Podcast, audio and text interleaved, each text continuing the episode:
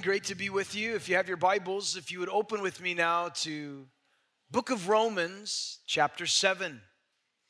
Romans chapter 7 as we continue our study through this epistle now in the 7th chapter, picking up in verse 1 with a message entitled The Purpose of the Law.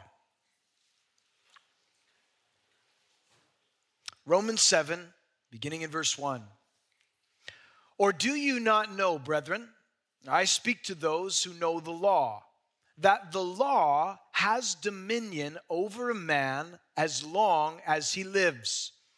For the woman who has a husband is bound by the law to her husband as long as he lives. But if the husband dies, she is released from the law of her husband. So then, if while her husband lives, she marries another man, she will be called an adulteress. But if her husband dies, she's free from that law, so that she is no adulteress, though she has married another man. Therefore, my brethren, you also have become dead to the law through the body of Christ, that you may be married to another, to him who was raised from the dead, that we should bear fruit to God. Shall we pray together? Father, as we approach this passage this morning, we do ask for your Holy Spirit to lead and guide us into the understanding of the purpose of the law as we seek to live under grace. Lord, give us insight today. In Jesus' name, amen. In Romans chapter 7, the Apostle Paul addresses the subject of the law of God. In fact, out of the 77 times that the word law is used in the epistle to the Romans, 22 of those times are found here in chapter 7, eight times in the first six verses. There were those who would be reading this epistle, Paul's Jewish readers, and they would question, have objections to his teaching on the grace of God versus the law of God. It was back in Romans chapter 3, in verse 20, that Paul said, By the deeds of the law, no flesh shall be justified. To put it another way, you can't be made righteous in the sight of God by keeping the Ten Commandments because you'd have to keep them perfectly, and no one can. So you can't be justified by the law. Then in Romans chapter 6, verse 14, Paul said that we are not under the law, but under grace. The law of God, which is also referred to in Scripture as the statutes, the oracles, the commandments of God, were vitally important to the Jews. Do you remember in the Old Testament, in the book of Deuteronomy, after Moses had been given the law, he said to the nation of Israel in chapter 6 These words which I command you today shall be in your heart. Teach them diligently to your children. Talk of them when you sit in your house, when you walk by the way, when you lie down, and when you rise up. You shall bind them as a sign on your hand, and they shall be as frontlets between your eyes you shall write them on the doorposts of your house and on your gates. Moses told the people, This law that I'm giving you, I want you to talk about it when you're walking on the road. I want you to teach these to your children. He even said, I want you to bind it on your hand. I want you to have it on your forehead. I want you to have it on the doorpost of your home. That is why, even in Jewish culture today, you'll see the Orthodox Jews with their phylacteries wrapped around their hand the law is contained inside of it. They'll have the phylactery around their head, and the law is inside that little box. And on the side of their door, you'll see the little mezuzah. They touch it when they come into their house. The law of God meant everything to them. In Joshua chapter 1, in verse 8, when Joshua took over from Moses, this is what he was instructed to do. This book of the law shall not depart from your mouth, but you shall meditate in it day and night, and you will observe to do all that is written in it. for when for it will make your way prosperous and then you'll have good success. When would he have good success? When he was taking heed to the law of God, thinking about it, meditating on it, reading it. It was a priority. David also commented on the blessing of the law. In Psalm 19, this is what David said. He said, The law of the Lord is perfect, converting the soul. The testimony of the Lord, it's sure, making wise the simple. The statutes of the Lord are right, rejoicing the heart. The commandments of the Lord are pure, enlightening the eyes. The fear of the Lord, it's clean, enduring forever. The judgments of the Lord are true and righteous altogether. More to be desired are they than gold, yea, than fine gold or much fine gold, sweeter also than the honey and the honeycomb. Moreover, by them, that is by the law, your servant is warned, and in keeping them, there is great reward. You get the idea of the importance that the law played in the life of the Jewish people. Now, the problem was over time, the Jews developed a misinterpretation of the law and its purpose. They came to believe, and even many of the rabbis taught, that an individual's obedience to the law of God provided the way of salvation. That if you would keep the law, you could be saved. If you keep the law, you could be justified. The religious leaders often accused Jesus in his ministry of violating the law of God. But Jesus responded to their accusations, Matthew chapter 5 and verse 17, and he said, Do not think that I came to destroy the law of the prophets. I did not come to destroy, but to fulfill. And certainly Jesus did fulfill the law, both in his life and in his death. But to help his readers who had objections and misunderstandings understand and comprehend our connection to the law of God, though we are under grace, Paul points out several things. Number one, through the work of Christ on the cross, we have been delivered from the penalty of the law. Look at what it says. Paul tells us here in verse 1 Do you not know, brethren, for I speak to those who know the law, that the law has dominion over a man as long as he lives? For the woman who has a husband is bound by the law to her husband as long as he lives. But if the husband dies, she is released from the law. Here in chapter 7, what Paul does is he uses an illustration of marital law to demonstrate what the believer's relationship to the law is now that we are in Christ. When a husband and a wife are married, it is meant to be for life when they stand there and they take their vows of love and faithfulness before God in this company, they are pledging their love, they're pledging their commitment. And often, every time that I ever do a wedding ceremony, and I have done multitudes of them, what everybody says or what I have them repeat every ceremony I've ever done right here until death do us part. That is all that's that's the contractual agreement until death do us part. In other words, when a couple says that during their marriage ceremony, they're saying that they are bound together only to be separated by death. And whether that was Roman law or whether it was Jewish law, the woman was bound to her husband as long as they lived. That is, unless her husband died. Then she wouldn't be bound any longer to that contract or the law of marriage. Now, side note here, keep this in mind. Some people get confused. Paul is not, I repeat, not talking about marriage and divorce in this passage. Jesus addressed that subject in the Sermon on the Mount, Matthew chapter 5, verses 31 to 34, and in Matthew chapter 19, and you can read about it there. Paul's point in this context of Scripture, here it is death cancels contracts.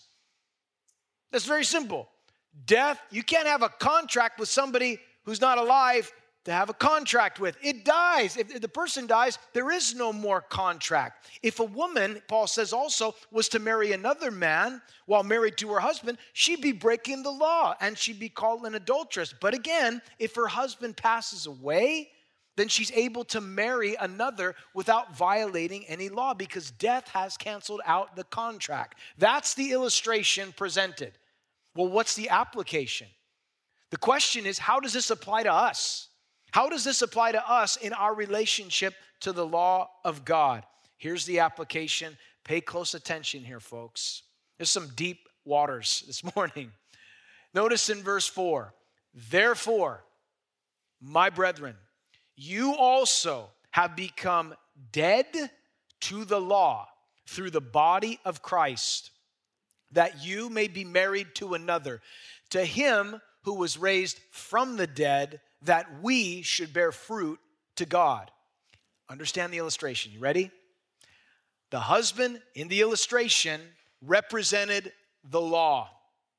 The wife in the illustration represents the believer, and death canceled out the contract between the couple, which in turn provided a new opportunity for a new marital relationship.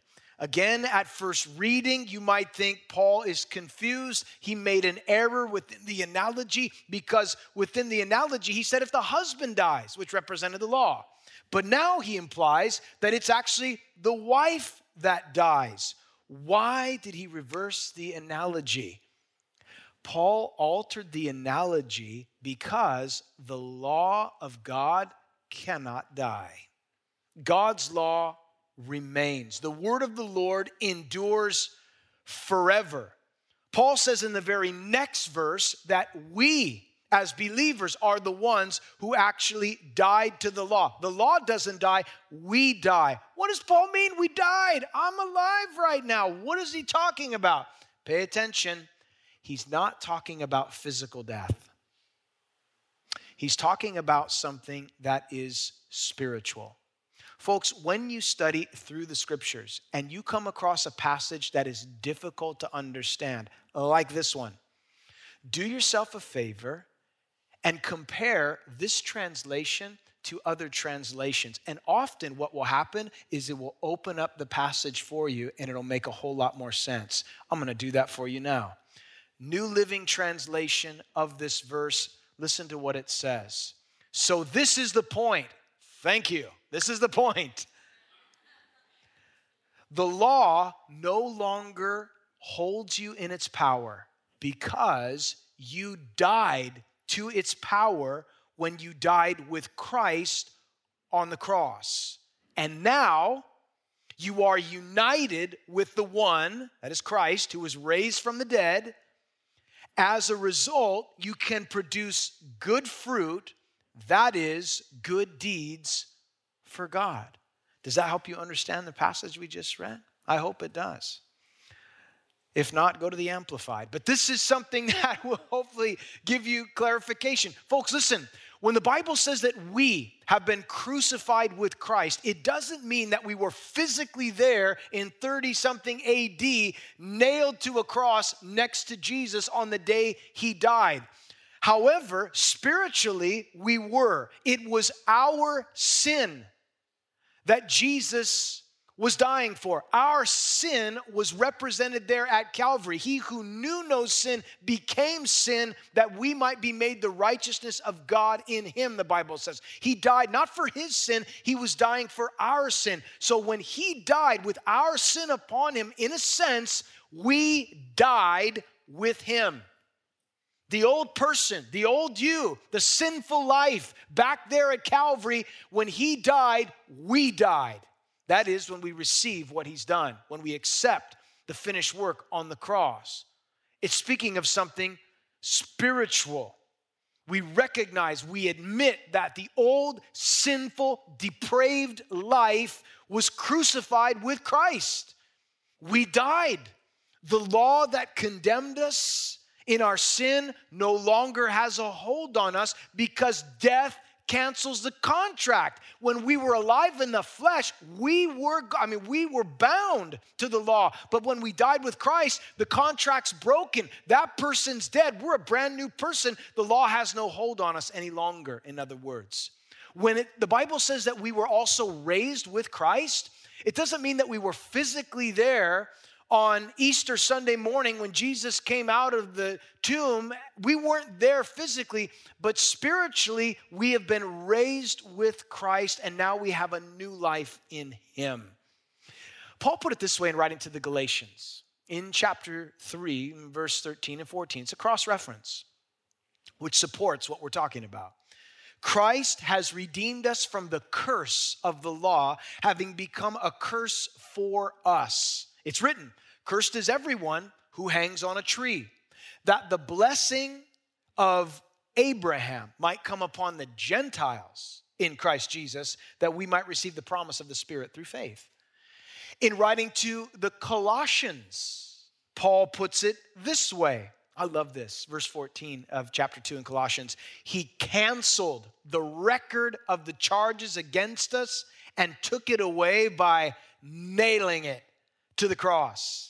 In this way, he disarmed the spiritual rulers and authorities. He shamed them publicly by his victory over them on the cross. How freeing it is this morning, how liberating it is today to know that we don't have to try to earn God's favor or his salvation through our own efforts of keeping the law of God because we could never accomplish it unless we could keep the law perfectly and no one can. We're incapable. Jesus at the cross did for us what we could never do for ourselves. He fulfilled the law with his life and he fulfilled the payment that the law demanded through his death. And now, because we are in Christ, we are dead to the law as a means of righteousness, and a new opportunity has opened up for us to be married to another. We are, the Bible says, the bride of Christ. A new relationship has opened up. That one died. That person doesn't even exist. This is, I'm brand new. I'm in a new relationship with the Savior that loves me and gave himself for me. In verses five and six, what Paul does, he now says it again, but it's almost like he comes from another angle. He says it a different way so that those who are reading it, here's another understanding of what he just said. Like he just reiterates it. That's what good teaching is. You reiterate what you just said from another angle so that you can see it and understand it. Look at what he says in verse 5. For when we were, that is, past tense, in the flesh, the sinful passions which were aroused by the law were at work in our members to bear fruit to death. But now, present tense, we've been delivered from the law. There it is. We've been delivered from the law, having died to what we were held by, so that we should serve in the newness of the Spirit and not in the oldness of the letter. Paul reminds his readers of the life that they had before Christ, and he refers to it by saying, When you were, past tense, in the flesh. What does that mean? Used 147 times in the New Testament, the flesh. You hear people say, I'm here in the flesh. They're talking about their physical appearance being there. Oh my goodness, is that my flesh? Talking about their skin. That's not what the Bible's talking about here.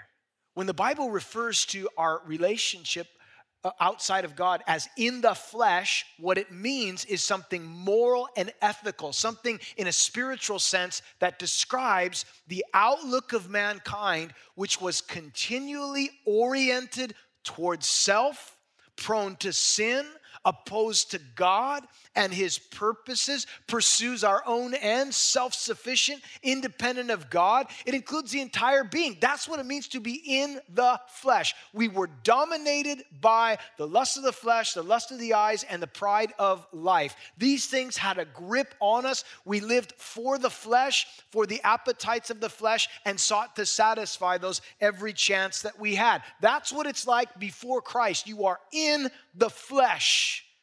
But when you die with Christ, that flesh life is crucified with him so that it's no longer you who live, but Christ who lives in you. And the life that you now live, you live by faith in the Son of God. Christ is living his life through you because the old you died. Do you understand? That's what Paul is emphasizing here. It's great news. And now, now that we've been delivered from the law, it says the law constantly held us down. That's what the law does. Because when you look at the law, you realize, I can't keep it. I can't achieve this. And what that does is it holds me down. But when Christ delivered me from the law, I am free. And now I serve the Lord because I love the Lord. I don't serve him because I feel like I have to or I'm trying to earn his favor. I have his favor. And thus I serve him motivated by love for him. What a difference that makes. Serving the Lord based upon the law versus serving the Lord because of love. It makes all the difference in the world. You've been delivered, and now that you've been delivered, you are to serve the Lord in the newness of the Spirit. Let me ask you a question before we continue. Are you serving the Lord in the newness of the Spirit today? Amen? That's good news. It's just a question, it's rhetorical. But perhaps if, your service become more of a responsibility than it is a response, are you considering your service for Jesus? Oh, such a burden. I got to serve the Lord. Or do you see it as a blessing? And there is a difference. Following his statements that the Christian who is born again is dead to the law, has been delivered from the grip of the law, Paul's Jewish readers, they still had questions. And the question was this Paul, if you're saying that as a Christian, we're not under the law, but we're under grace, that we're dead to the law, that we've been delivered from the law, then pray tell, why do we have it? What is the purpose of the law? That's a good question. Paul's going to answer it. He clarifies the purpose of the law and how it affects us. The law is holy, it comes from God. The law is just, it is right, it is perfect, it is good. So, what is the purpose of the law in the life of the believer? Well, let's look at verse 7. He asks another rhetorical question What shall we say then? Or what am I saying to you? Is the law sin? Am I saying the law is sinful when I write this? He answers his own question by saying, Certainly not. Don't even think that way. That's not what I'm saying. Don't misunderstand. The law is good, it is perfect. It's the straight line next to the crookedness of humanity. It's good. It's God's word, it's God's law.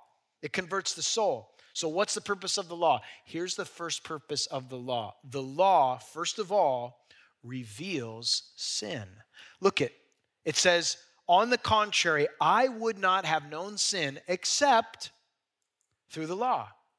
I would not have known covetousness. I wouldn't know what it was to covet unless the law said, You shall not covet. The law reveals sin. It was in Romans chapter 3, verse 20, that Paul wrote, Through the law came the knowledge of sin. In Romans four 4:15, he said, Where there is no law, there's no violation. In Romans 5:13, where there is no law, sin's not imputed. In other words, sin without a law has no existence. If I don't know that there is a law against what I'm doing, then how can you hold me accountable for doing something when there's no standard that's been given? I'm innocent if there's no law. I haven't broken any law because there isn't a law. However, if there is a law and I've broken it, then I violated the law. You understand? Let me explain it another way. Let's say after church today, you and I, we're gonna go play tennis. I don't play tennis, but this is an illustration. We're gonna go play tennis. And as we're playing tennis, you know, we start out, we're just having fun. We're just hitting the ball back and forth. You know, you're letting it bounce five times on your side before you get to it. I'm letting it bounce like 10 times before I get to it. And then, like my kids used to do when they were little, they would see how far they could hit the ball out of the court. Look at that, I hit it so far. Yeah, this is really fun. You know, you, you, that we're not playing according to the rules. But then, then I say, all right, enough playing around. Let me show you what the rules are. See those lines right there? They're not just painted in the ground for nothing. There is a reason, and you can't let it bounce, you know, two, three, four times before you hit it back. One bounce and hit it back. If it goes outside the line, you violated the law. No more love, love. I score. You understand? This is what we're gonna do. No more love on this court. It's on. It's real.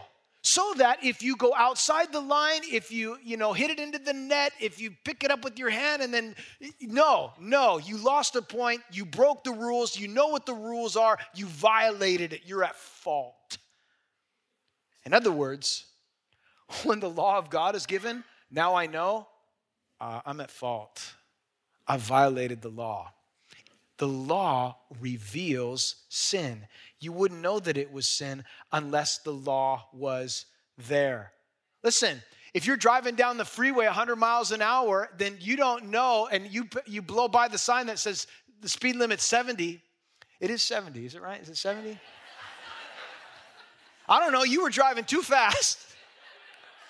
So you blew right by it, and then the cop pulls you over, you're going 100, and you see those lights in the, the rear view, and you're like, oh, you pray like you've never prayed in your life.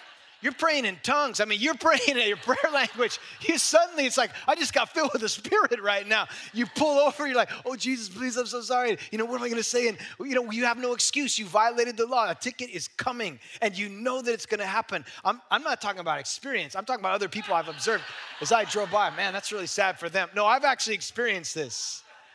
It's the worst feeling ever. And you sit there and, and, you know what it's like. You violated the law and you've broken it, and it's such a burden, and you just, oh, I'm busted. But you wouldn't have known there was a law if the sign wasn't posted.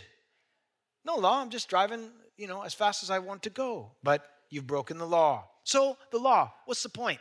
It reveals sin. That's what the law does. Ah, second thing the law does. Paul says it actually can activate sin. How so? Look what it says, verse 8. But sin takes the opportunity by the commandment, produced in me all manner of evil desire. For apart from the law, sin was dead. I was once alive without the law. I was fine. There was no law, I had no problem. But when the commandment came, sin revived and I died. When Paul says that sin took the opportunity when it saw the commandment. The word opportunity means the starting point, the base of operations. The sinful nature used the law as a catalyst, as a lever to activate sin and carry it out. Sin uses the law of God or God's commands as a beachhead from where it can launch its sinful activity. Again, there's nothing wrong with the law. The law is good. The problem is with me. The problem is with you and our sinful fleshly nature. We see something that's prohibited and we wonder why. Why did they say I can't do that? I'm gonna do it. You know, and suddenly the flesh wants to do what it's not supposed to do. St. Augustine wrote about this in his Confessions. I thought it was interesting. Here's what he said. He talks about when he was a kid. And he wrote, There was a pear tree that was near our vineyard, filled with fruit. One stormy night, we rascally youths set out to rob it and carry the spoils away. We took huge loads of pears, not to eat them for ourselves, but to throw them to the pigs, though we ate just enough to have the pleasure of forbidden fruit. They were nice pears, but it wasn't the pears that was the thing that my wretched soul coveted. I had plenty better at home. He said, I picked them simply in order to become a thief. And the only feast that I got was the feast of iniquity, and I enjoyed it, he said, to the full. What was it that I loved in the theft? Was it the pleasure of acting against the law in order that I, who was a prisoner under the rules, might have maimed the counterfeit freedom by doing what was forbidden with a dim similitude of omnipotence? And then he said this the desire to steal was awakened simply by the prohibition of stealing.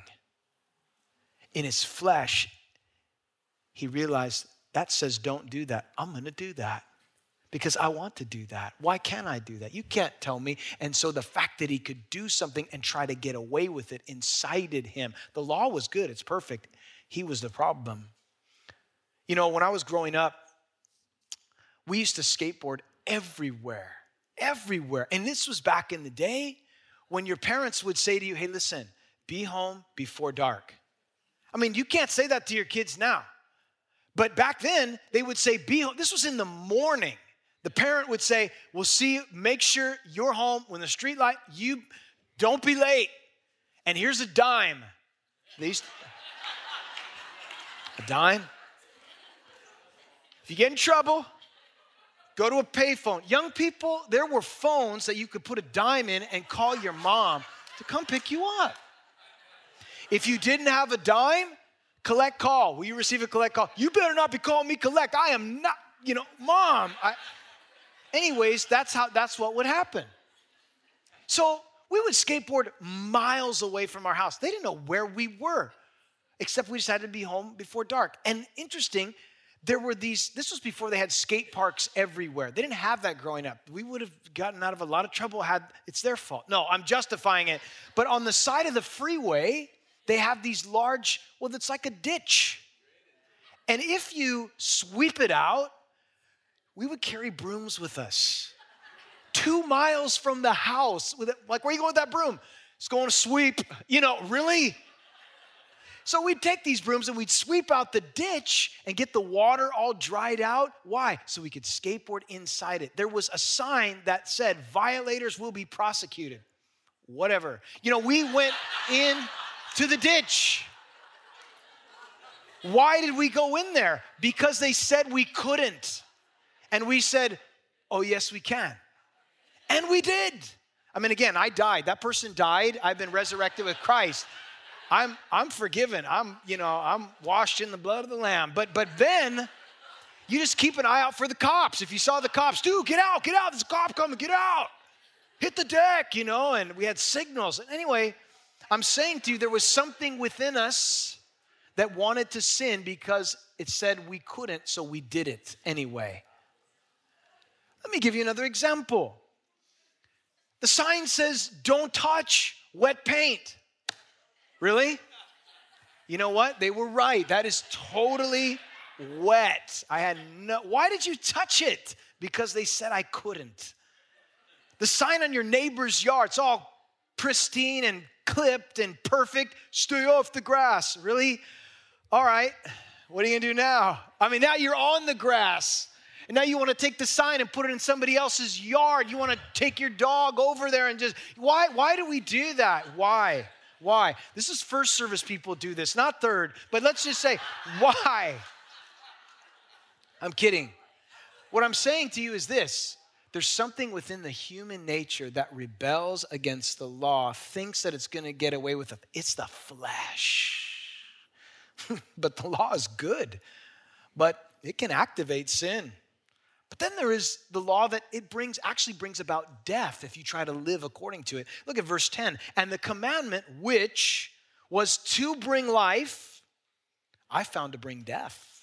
For sin taking occasion by the commandment, it deceived me and it killed me.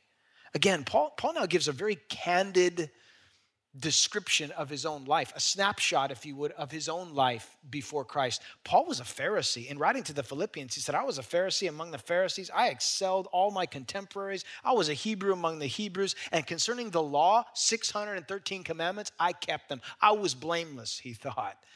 Until he really got into the real meaning and intention of the law. And he, he realized actually he was covetous.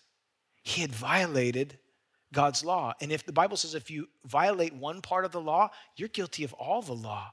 He was a breaker of God's law.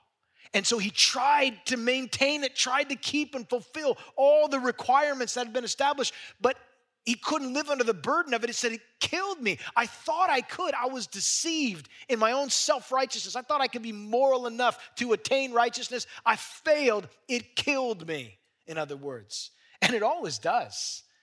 If you try to be made righteous in the sight of God by your own efforts, you're, you're deceived and you'll be killed in the sense that you can't, you can't bear that burden. It'll crush you. And Paul admits that at one time he tried, but he failed so miserably. He couldn't keep the law because he began to understand the real intention of the law. Remember, Jesus had to define that for the religious leaders? Sermon on the Mount. Jesus said, You've heard that it's been said, You shall not murder. But I say to you, if you hate your brother without a cause, you've committed murder in your heart. You've already violated God's law inside. You haven't acted on it yet, but in t- inside, you have broken God's law. Jesus said, You've heard that it's been said, the law has been taught, you shall not commit adultery. But I say to you, the authority of the law, the intention of the law, if you look at a woman and you lust after in your heart, you have committed adultery in your heart. That's where it starts, in other words. The law just isn't something that is exterior, it is something that goes to the very interior of man, and all of us have violated it. Every single one of us has broken God's law. I always marvel at the person that says, I just live by the Ten Commandments. That's how I live out there. It's Ten Commandments. Really? Name me the first one. I don't, you know, something about, you know, you don't know what it is. And also tell me where it's found in the Bible. I'm pretty sure it's toward the front. You know, you, you don't even know what it is and you can't name it. But it's always interesting because you ask the person, Do you really live by the Ten Commandments? You think that you're going to get to heaven and you're going to stand before God and He's going to say, Okay, why should I let you in? I kept the Ten Commandments. Really? Have you ever lied? I just have I just have a very um, excited imagination. I don't lie. I just haven't. No, you lied. You we've all broken God's law. You understand. Paul said, "I died under the weight of the law. I could not keep it." He also tells us that the law reveals the magnitude of sin and the sinfulness of it. Look at verse 12. Therefore, the law, it's holy, and the commandment, holy, just, and good. There's nothing wrong with the law. Has then what is good become death to me? Certainly not. But here's the problem sin, that it might appear sin, was producing death within me through what is good, so that sin through the commandment might become exceedingly sinful. To paraphrase, Paul saying, There is, again, nothing wrong with the law. It was my own sinful heart that looked at that and violated it. Paul established the law was just, it is holy, it is good. He's showing the awfulness of sin in the way that sin can take something good, like God's law, and pervert it and twist it into something to further man's evil intentions. That's always what sin does, by the way. It can take something beautiful something like the loveliness of love and turn it into something depraved like lust.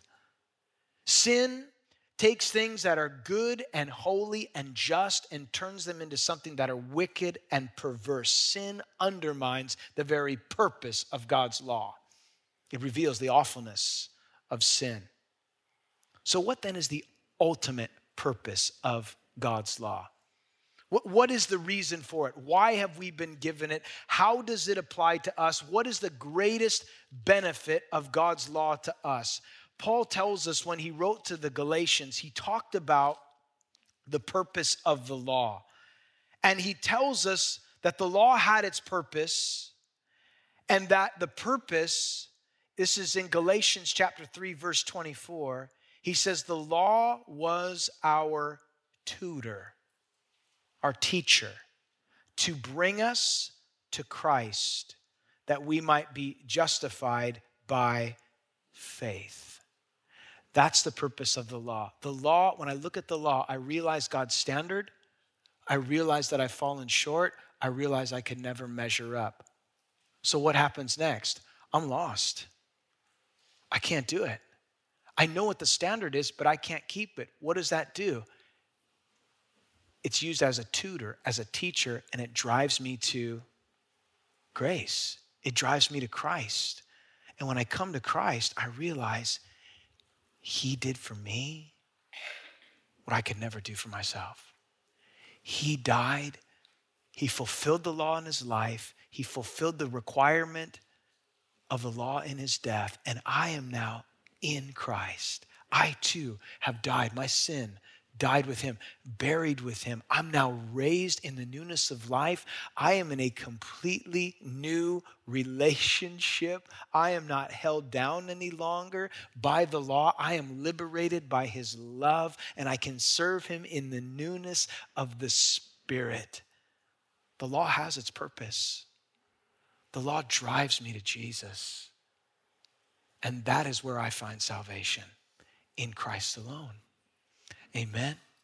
That's the purpose of the law, guys. That's the intention, as Paul points out here. There is nothing wrong with God's law. It is good, it is perfect, it is right. The problem is with me, so God sets the standard that I might be driven to the Savior and that I might be saved. And I can't think of anything, again, in light of the context of today, more fitting, more beneficial than to take communion.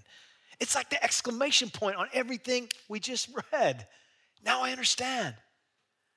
When I partake of those elements of communion, I'm being reminded what Jesus did, what he accomplished for me. And I'm so grateful. Jesus said, as often as you do this, remember me. Don't forget. Don't try to come under the law and think that you can be made righteous. Listen, I desire to, to keep God's law because of his grace. Grace is far more motivating than the law ever was. His love is far more motivating than the law ever could be. Folks, today as we prepare our hearts to take communion, let me say this to you communion is for the believer in Jesus Christ. Jesus said to his disciples, As often as you take this bread and drink this cup, do this in remembrance of me. This is for the Christian. If you're not a Christian yet, if you're still in the flesh, you're still very much alive to the old sinful life, this isn't for you. But I have a suggestion for you today. Why not receive Christ? Why not repent of your sin? Why not agree with what the Bible says that you're a sinner too? You violated God's law, whether in the intention of your heart or in the outward of your actions, but Jesus died for you. He paid the price for your sins. And if you will trust in Him for salvation, if you will repent of sin, the Bible says He'll save you. Whoever calls upon the name of the Lord shall be saved. If you call on His name, He'll save you. And then, then take communion because it'll mean something to you. It'll remind you of what Christ has done. So let's prepare our hearts as the men will come forward in a moment and we'll prepare. Father, we do thank you this morning for the privilege and the opportunity to be reminded of the sacrifice that you made on our behalf. Where you died, you took our place, you paid it in full. You were forsaken so that we would never have to be forsaken. We thank you that God so loved the world that you gave. Hmm.